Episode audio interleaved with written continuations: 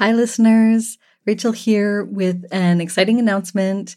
We are holding a summer book club bingo game, and there is a card that you can download, a bunch of prompts for different types of books that you can choose to read to play the game along with us. All the instructions and information on how to sign up are at rachelthompson.co slash book club, where you can get your card and you'll also be able to enter your card to win prizes throughout the summer months. So that's from May to September. We'll be running this book club bingo. I hope you will sign up and uh, read some cool books and be inspired to do some more writerly reading this summer. So all the information is at rachelthompson.co slash book club.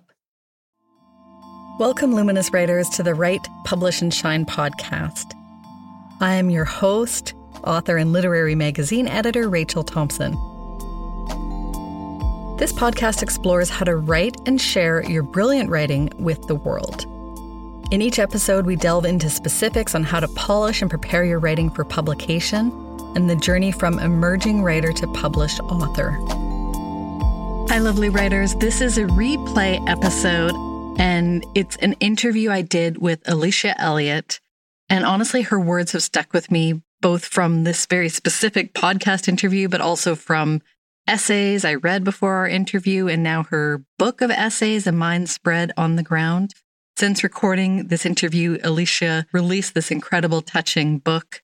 And as she puts it, the book is an analysis of her own life, joy, shame, and vulnerabilities, situated within the wider context of extractive capitalism and colonialism. Alicia is a writer who is so solid in her beliefs and conviction. And this is really important for writers to really understand where they stand. As she says in the interview you're about to listen to, I think that when a writer doesn't have a good understanding of who they are and what their beliefs are, they're going to necessarily lack the conviction in their writing to go daring places and ask daring questions. My guest today is Alicia Elliott, who is the editor of a CNF issue at the Fiddlehead and also will be joining them as the CNF editor at the Fiddlehead. So, welcome, Alicia. Thank you. we met to my delight when you joined my course, Lit Mag Love, in, uh, last January. And this seems so long ago to me, in particular, because when I started the course, for me, a guiding principle was that the act of writing and reading creates empathy and that writers, by virtue of being willing to invest in a deep examination of society and individuals, made the world more compassionate. And in this difficult year in CanLit, I saw the light. I feel like that empathy is just not enough. And one thing that became a touchstone for me was your essay on seeing and being seen, because it really articulated why this was so for me. And in it, you said writers need to write not just with empathy, but with love. So, how did you come to writing with so much love? When, and then you also wrote in the essay that you weren't seen in any of the writing that you read while growing up. As a reader, you only have what's offered to you, I guess. And in a publishing industry where I feel like the attention is on primarily white women readers because they do most of the book buying by those metrics. And most of the editors in publishing houses are white women. They have a very particular idea of who wants to read and who they're selling to. The problem with that of course is that if they're continually producing the same work then they're going to have the same buyers. So they're automatically cutting off certain people from having those experiences you know and with that in mind, I feel like I definitely felt that when I was younger because there just wasn't anything for me to read. Or if there were Indigenous writers, particularly Indigenous women writers, their work was not published by big houses. Their work was published by smaller independent houses that made it more difficult for me to access it. And it was harder to get into the hands of the people who really needed to read it. With that in mind, like I remember reading I don't know if you know of the Dear America or Dear Canada series. That's a young adult kind of historical book. Anyways, I remember reading one that was supposed to be from the perspective of an Indigenous girl. And just some of the stuff about it, it just didn't ring as true to me. And I think that that is a result of, you know, of thinking like, oh, well, how do I write about an Indigenous girl? Well, I'm just going to write about her like she's a white girl, but then just basically slap her race on her. And then that's how we show empathy. But that's not showing empathy, that's privileging a certain kind of experience and saying that in order to be empathetic, we have to imagine that these people are having the exact same experiences as opposed to appreciating how they have different experiences and they have different viewpoints. And that's where I think that the difference between empathy and love comes in because when you love someone, you love them for who they are, or you should be loving them for who they are and not who you want them to be. With empathy, I think sometimes the ideas around who we empathize with and why is imagining that they are exactly like us when the reality is they aren't. And that should be okay. You should still be able to appreciate and love that person or love their point of view and stuff, especially if you're writing. So I guess that's kind of how I came to this is very long and rambling, but um, uh, I, that's kind of how I came to thinking about these things very critically and trying to differentiate between whether empathy is enough, essentially. I got that, and I, I, did think you said it so well in your essay, and you're not rambly at all right now, so please feel free to carry on. I, I, like what you're saying about how you know they just slapped a race on her, and there's this presumed white reader. It's like this kind of narcissism, really. Like, oh, I just have to see myself in this person instead of appreciating where they are. It really was part of a big epiphany for me because of sort of all the stuff that was happening in CanLit too. Going, oh, okay, actually, a lot of these writers are not as empathetic as I thought they were. Like, didn't seem to, to bring them to that level of of understanding of the other and like uh, just other people, right? Mm-hmm. So I want to talk about some advice. And you said to take the books you love and figure out why you love them, read them with an eye towards how they're working on a craft level. Can you talk about any books that did that for you? We're talking about love again, which I think is yeah, great. Yeah. I think that at a certain point, I was kind of reading everything and trying to figure out why I liked it and what it was about it that brought that feeling up in me. And I remember, um, I, t- I feel like I talk about Leanne Simpson far too much, but also not nearly enough. But she wrote Islands of Decolonial Love, and that was the first book of hers that I came to. And I remember reading it and just being in awe. And I didn't understand like how she was creating this effect. So I remember reading it and just immediately wanting to reread it as soon as I was done. And it's fairly thin for a book. You know, it's not like a 300 page book or anything like that. But when I went back and reread it and thought about, okay, what is she doing here? How is she conveying this information? Why is it effective for her to reveal it in this way at this time? What character details are there? And what kind of impression are they giving? So, kind of just going through and really critically reading that kind of work, I feel like helps you so much as a writer in a way that just writing doesn't. Because if you're just writing, but you're not also reading and trying to figure out how to make your work better, it's kind of like you're hoping that that luck will kind of just come down upon you and you know you'll strike gold essentially which is so difficult because especially as writers we all are also editors and so whatever you end up writing, you're going to have to edit to make it better. And you won't have those tools unless you know what works and what doesn't and why. Quite recently, I read Terese Mailhot's book, Heartberries, which is incredible. And I still don't know how she does it. Her writing is tremendous and unlike anyone I've, I've ever read. I remember talking about it with another person who had read it. And I was just like, how does she do that? Like, even just the connections between sentences, I don't even understand. And she was like, I don't know. So, anyways, still trying to figure that one out. But um, that one was really good. I really loved Chelsea Rooney's book, Pedal. You know, like there's so many great writers um, that are doing really great stuff. I feel like if you love something, you should and you want to also write something that other people will love or that even you will love, then it's important to know how to do that literary writing is about making connections, I feel like, and you want to connect with your reader. Mm-hmm. To do that, you need to also be connecting with other writers through their works too. So you shared some writing advice you got early on. That as a writer, you just have to accept that you're going to betray everyone, which I think is just like such a great definition of CNF in some ways. Can you talk about the responsibility you feel as a creative nonfiction, a CNF writer? I wrestle with this a lot as, as a writer of creative nonfiction who pulls a lot from my own life, especially in this day and age. I feel like when, you know, with social media and like Instagram and all these other things, there's this idea that you have to give everything, that everything should be up for consumption. And I don't think that, especially in writing, that that's necessary.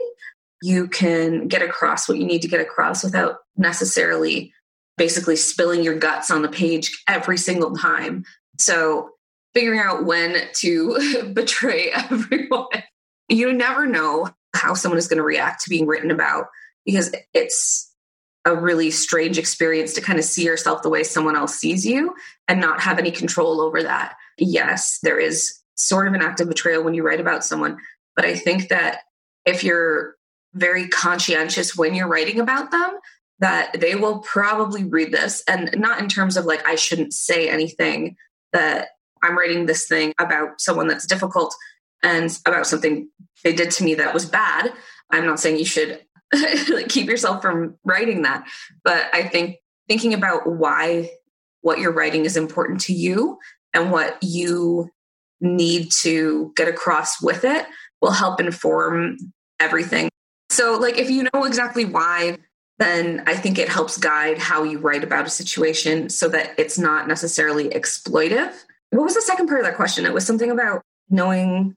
The hardest things to write are also the oh, most important. Yeah. So, in some ways, I mean, those two pieces of advice contradict each other a bit too. Yes. Saying you don't have to spill it all out. And I get what you're saying. It's like we're kind of in this age of the confessional essay that is sort of all over the internet and sometimes ends up being kind of harmful. Often younger women who are writing the essays and haven't a little bit exploitative, let's say. But editors are just looking for, okay, who can tell me you know, who can bleed this one out for me?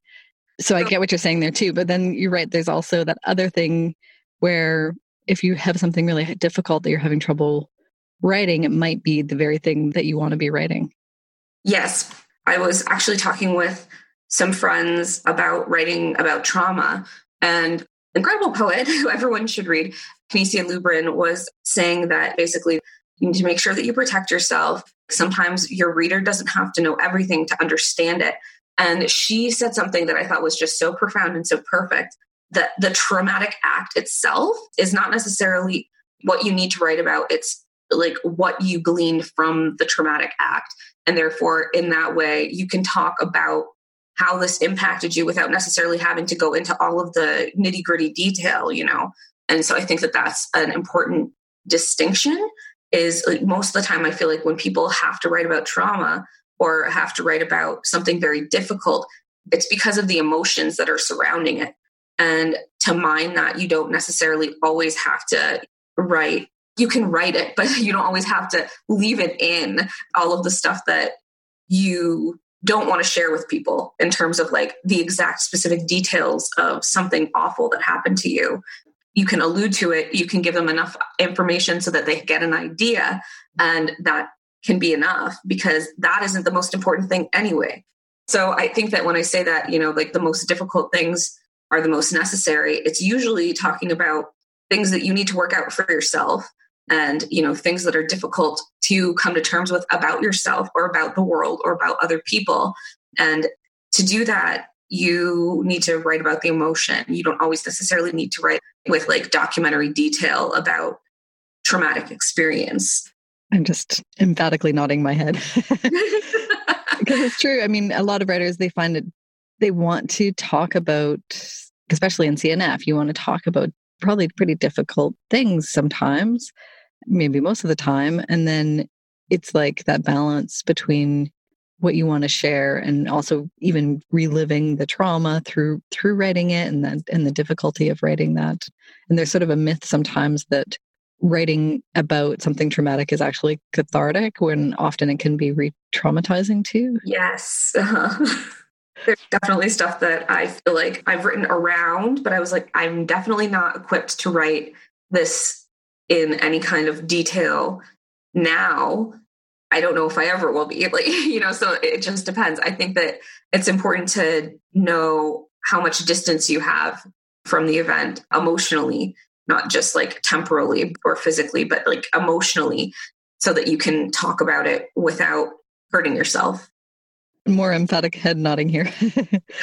I want to shift gears a little bit to talk about your experience with lit mags and we're going to talk about the fiddlehead specifically but i want to start by talking about you and the first lit mag that you published with and what did that mean for your writing at the time i had a piece published online which was really exciting but the first lit mag that i published with was the malahat review for their creative nonfiction issue i believe it was edited by lynne van luven and at that time i was very very nervous because i kept rereading what is creative nonfiction? And then they're saying things like, it has to be more than just personal. It has to speak to a universal nature.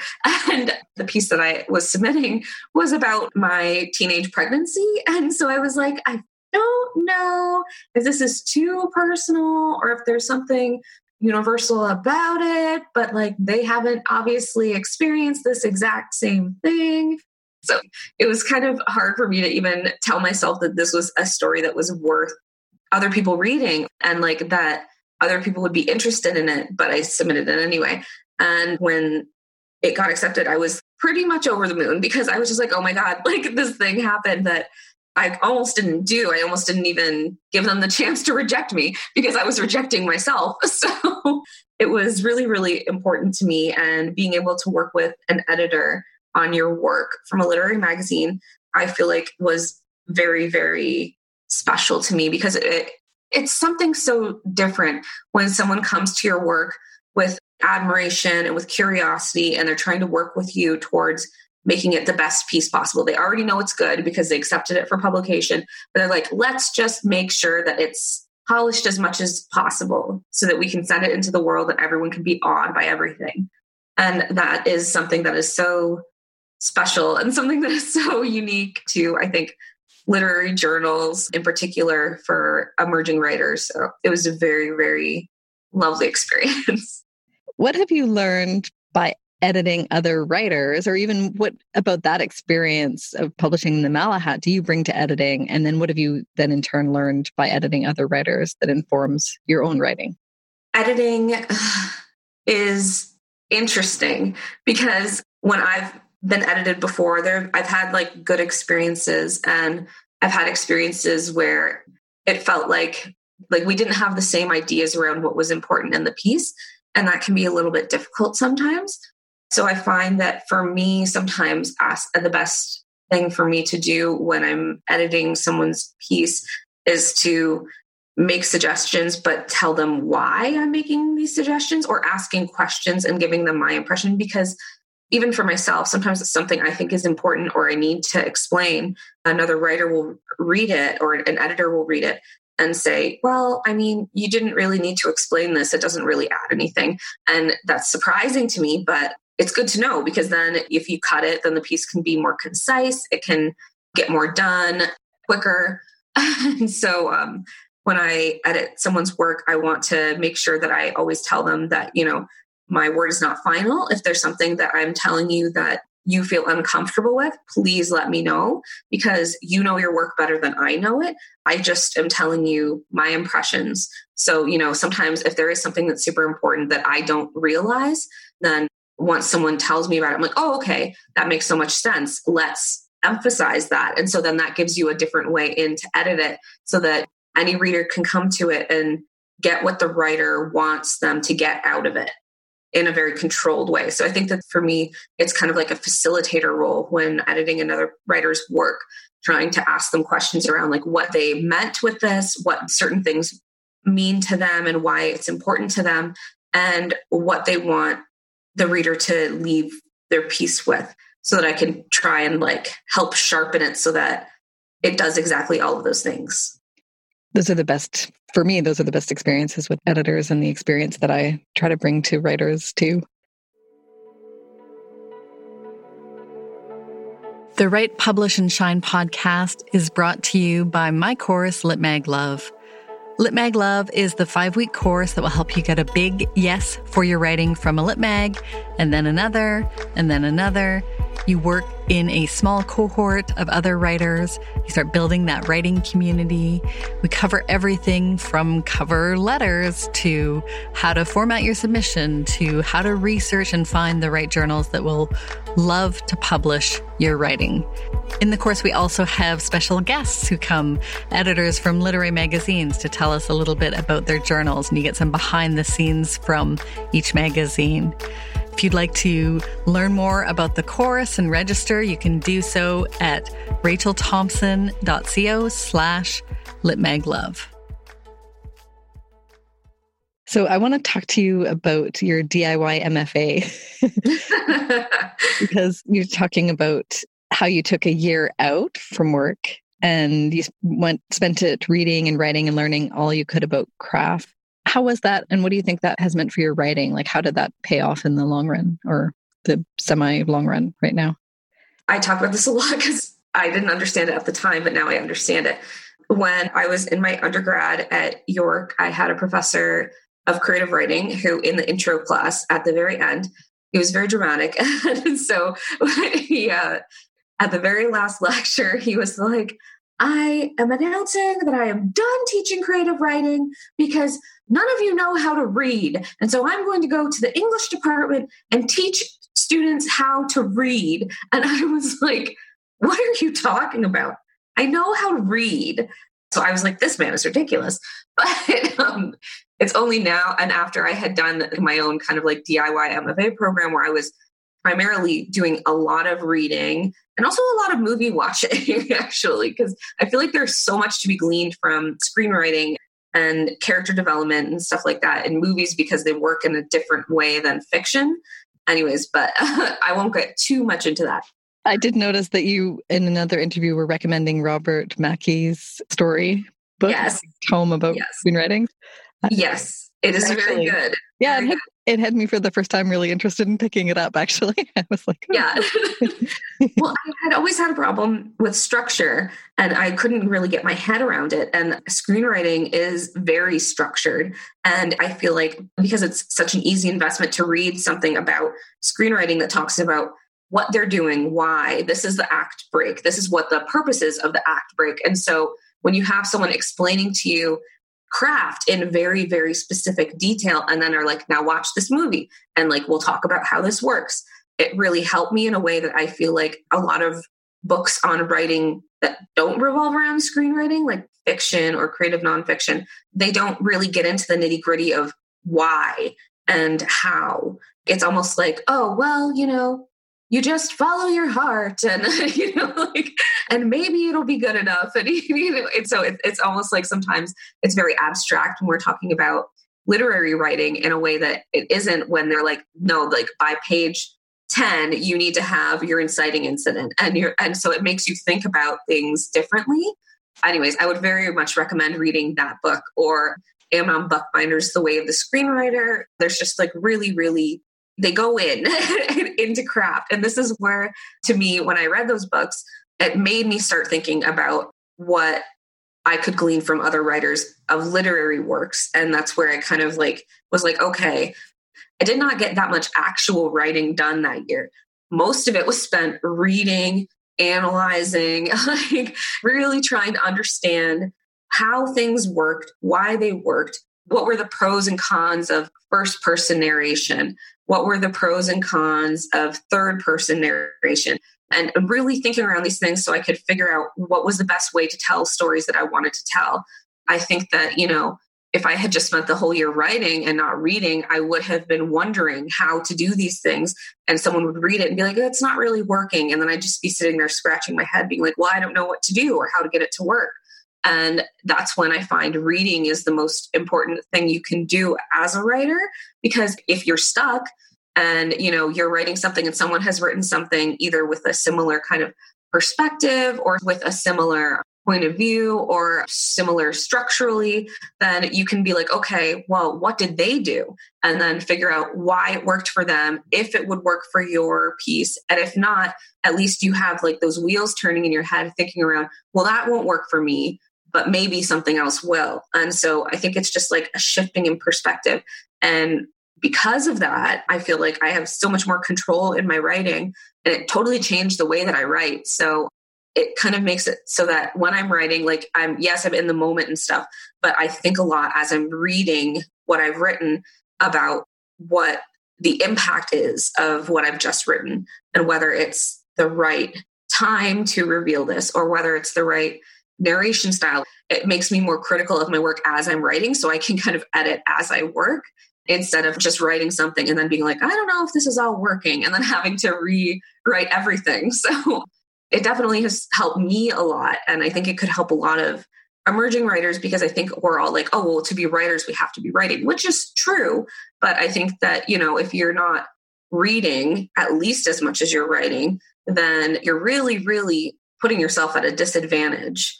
And you have the power to kind of like even the score a little bit in that sense so that you have this knowledge of craft that you can draw from like a well. So I just encourage everyone to read very, very widely and, and read often. So yeah, it's kind of like a shortcut to development. And sounds like that's how you spent the year too, is just understanding and reading like a writer. That's the title of a great book as well by Francine Prose about just how to approach your reading to understand the craft and what's working, what's not.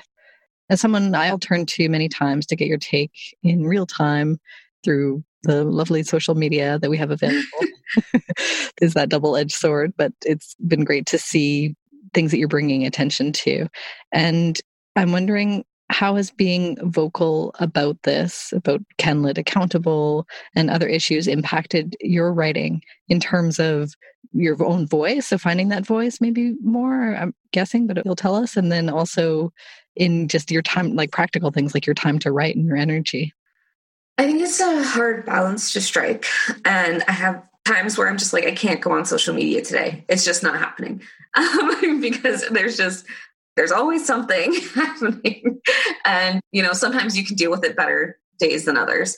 So I'm becoming more aware of when I need to step back and when I need to take breaks. And I think that one of the things that really hit me, I found myself wondering, like, this is the industry I want to get into. These are the writers that I would hope to be like working with or getting to know. So I found myself wondering, like, why aren't they saying anything? And then realizing, oh, yeah, they have a lot to lose in this. So, as we're opposed to, I did not have very much to lose because I was still at like the bottom of everything. So for me, it did allow me to have a little bit of freedom in the way that other writers don't because the people that they're criticizing are their friends or their coworkers or people that they have to see in literary festivals and stuff.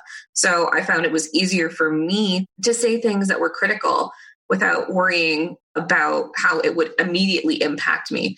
There was a fear that it would impact me in terms of people not like denying me opportunities or, you know, whatever.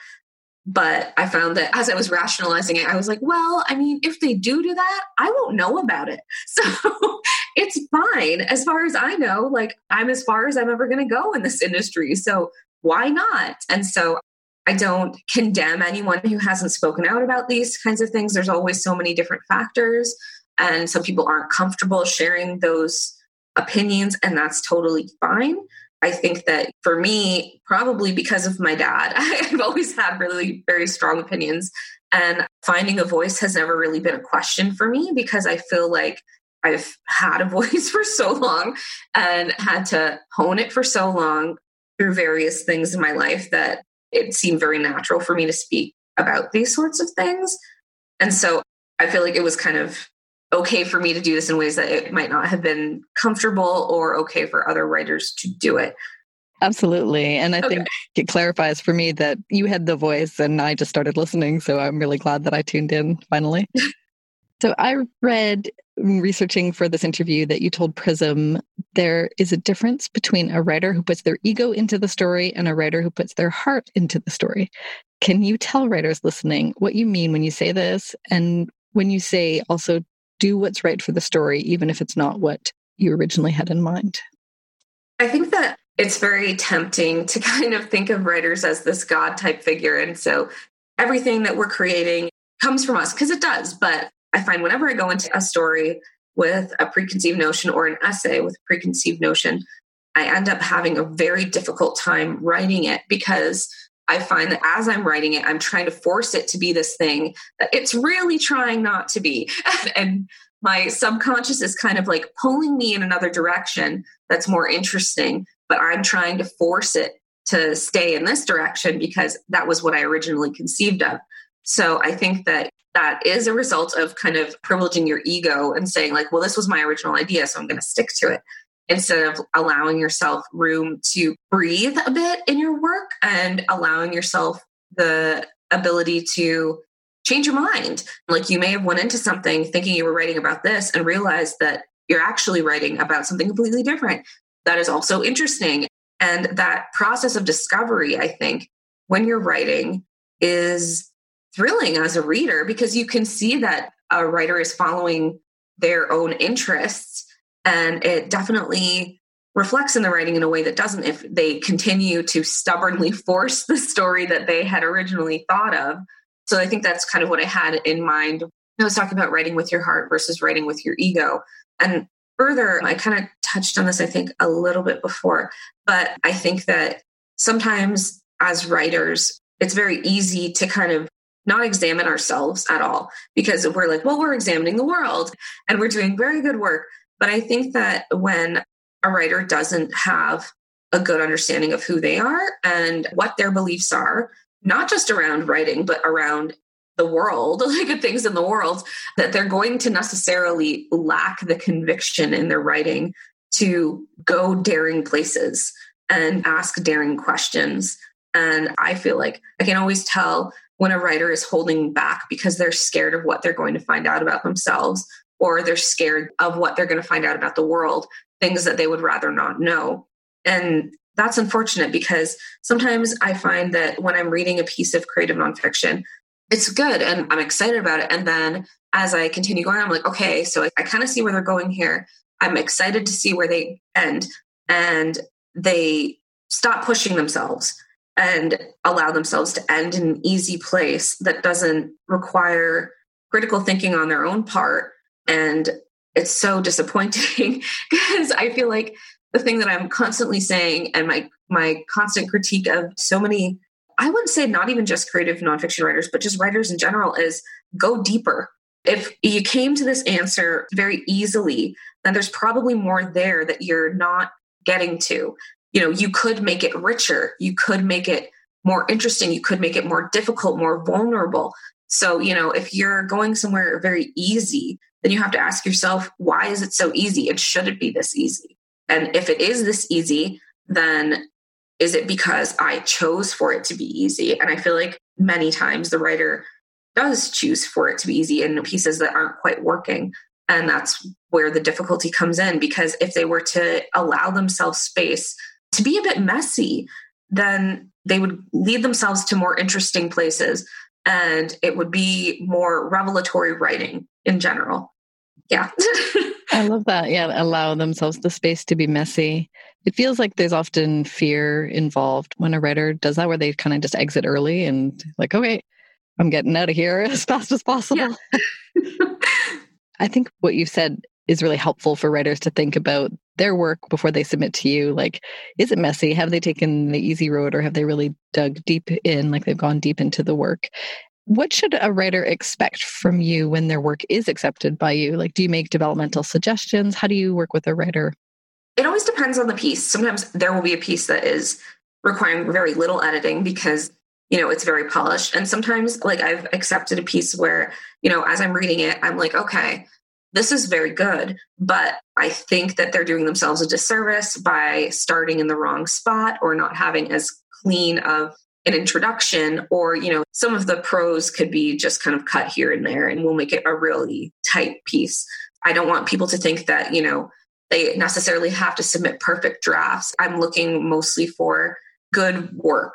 And so if that means that for some pieces i might have to do a little bit more work with them to get them to where we're both really happy with it and ready to publish then i'm willing to do that work as i said earlier i want to make sure that the writer is happy. I don't want to come in as an editor and say, this isn't working and you have to change it or I'm not publishing.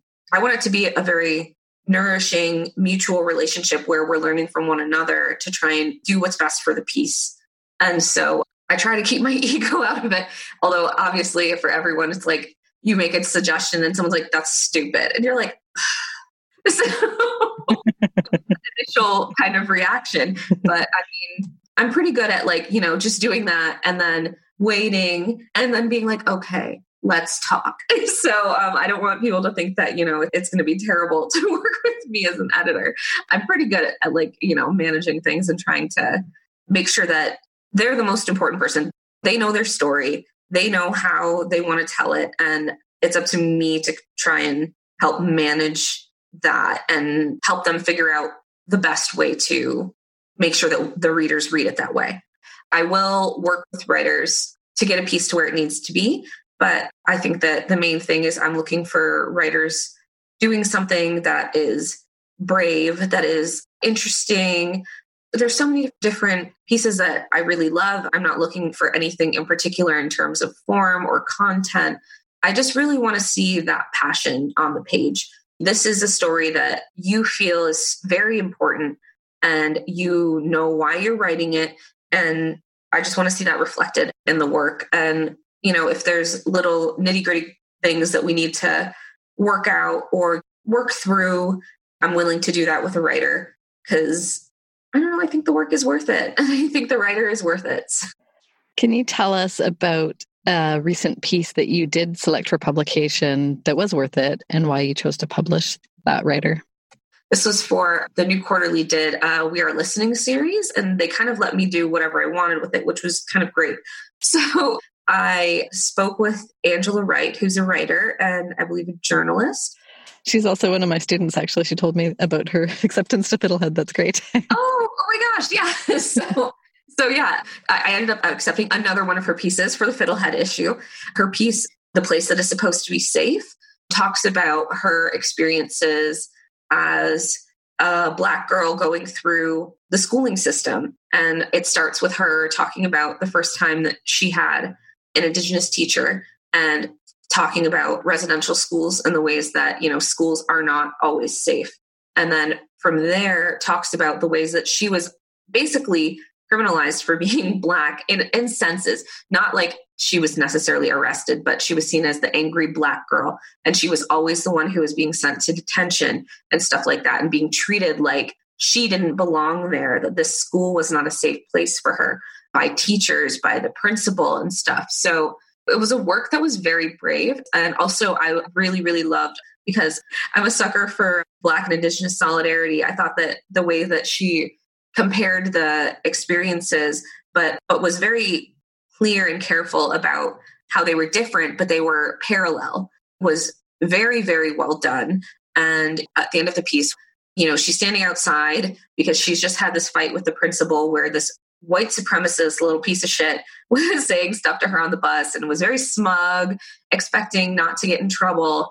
And, you know, even the principal who ends up defending her undermines her experiences and whatnot. So she goes outside and she's just thinking about her Indigenous teacher and reflecting on that. It was just such a powerful moment for me in the writing. And she's such a brilliant writer who is willing to be vulnerable and go places that other people I don't think would be willing to go. Her other piece in The Fiddlehead is very brave, and I think it's a very important piece. I don't want to talk about it too much just because I feel like it's not fair to talk about it without people being able to read it, but it's very good and it's along the similar lines. Like she's just willing to mine these experiences and figure out why they're important and what they taught her. Like it's not just an individual thing, but she situates herself within a context. And that's just very rich to me because it shows me that she's thinking about these things and deeply she's a very talented writer. I love her very much. yes. My feelings are the same for her. And it's interesting because I find that what you're saying now is going back to what you said at the beginning, too, about writing from that personal experience, but making it universal, too. And so, what you're mm-hmm. saying about how she situates herself, it's like this personal story, but then it has this bigger implications. Yes. I just want to say that, you know, I am super enthusiastic about writers. So I think that that will be reflected in when I, obviously, when I work with you, is I'm excited about your work and I want to be excited by your work. So if you're excited about it, then please send it. Or even like if you're kind of nervous about it because you're like, I don't know, you're questioning yourself, just send it. Because like if I didn't send it, then it wouldn't have been published in the Malahat Review, my piece. Just trust yourself and you never know what's going to happen. Great. Well, thank you so much, Alicia. Thank you. it was a pleasure. So that was my interview with Alicia Elliott. She is the new creative nonfiction editor at The Fiddlehead, which is published four times per year at the University of New Brunswick. And The Fiddlehead was first published in 1945, and it is known as a who's who in CanLit, according to their website. so I wanted to talk a bit about things we can glean from my conversation with Alicia. So she talked about how, as I said at the top of the episode, I think when a writer doesn't have a good understanding of who they are and what their beliefs are, they're going to lack the conviction in their writing to go daring places. And she says you can always tell when a writer is holding back because they're scared about what they're going to find out about themselves or about the world. They stop pushing themselves and allow themselves to end in an easy place. And her constant critique of writers is to go deeper in general. If you came to this very easily, she said, there's probably more there that you're not getting to. So I think that's a great invitation for every writer to go deeper in your writing. In terms of working with Alicia, she wants this to be a nurturing relationship and so she tries to take her ego out of it and is pretty good at managing things and making sure that the writer feels like the most important person. So if she's really excited about seeing work and looking forward to seeing submissions of creative nonfiction from people. And speaking of creative nonfiction, I think also another part of the conversation that is helpful for people who are writing CNF, creative nonfiction, is her reference to the conversation she had with Canisia Lubrin, talking about how you don't have to write about the traumatic act, but about what you gleaned from that experience. And there's definitely stuff that she says I've written around and I'm not ready to write about in some detail now. She invites writers of creative nonfiction to also be conscientious about writing about someone and really understanding why they do. And that comes again, there's that deepness you want to explore in your writing, but even just your deep self knowledge that's also required to do this kind of writing. This episode of the Write Publish and Shine podcast is brought to you by LitMag News Roundup. Presented by Becky Tuck, writer, editor, teacher, LitMag enthusiast, LitMag News Roundup lets you stay up to date on all the latest news in the LitMag world, learn about exciting new magazines, calls for submissions, job and fellowship opportunities, and find out which magazines are closing, meet new editors, keep up with trends in LitMag publishing, discover fabulous opportunities for publishing your work. You can do all that when you subscribe at litmagnews.substack.com. That's litmagnews.substack.com. And by Litmag Love, my five week course that helps you get a big yes from a journal you love, and then another and another Sign up at rachelthompson.co slash litmaglove. Finally, if you are working at a litmag and you want to do an exchange ad with me, you can find out about exchange ads at rachelthompson.co slash ads.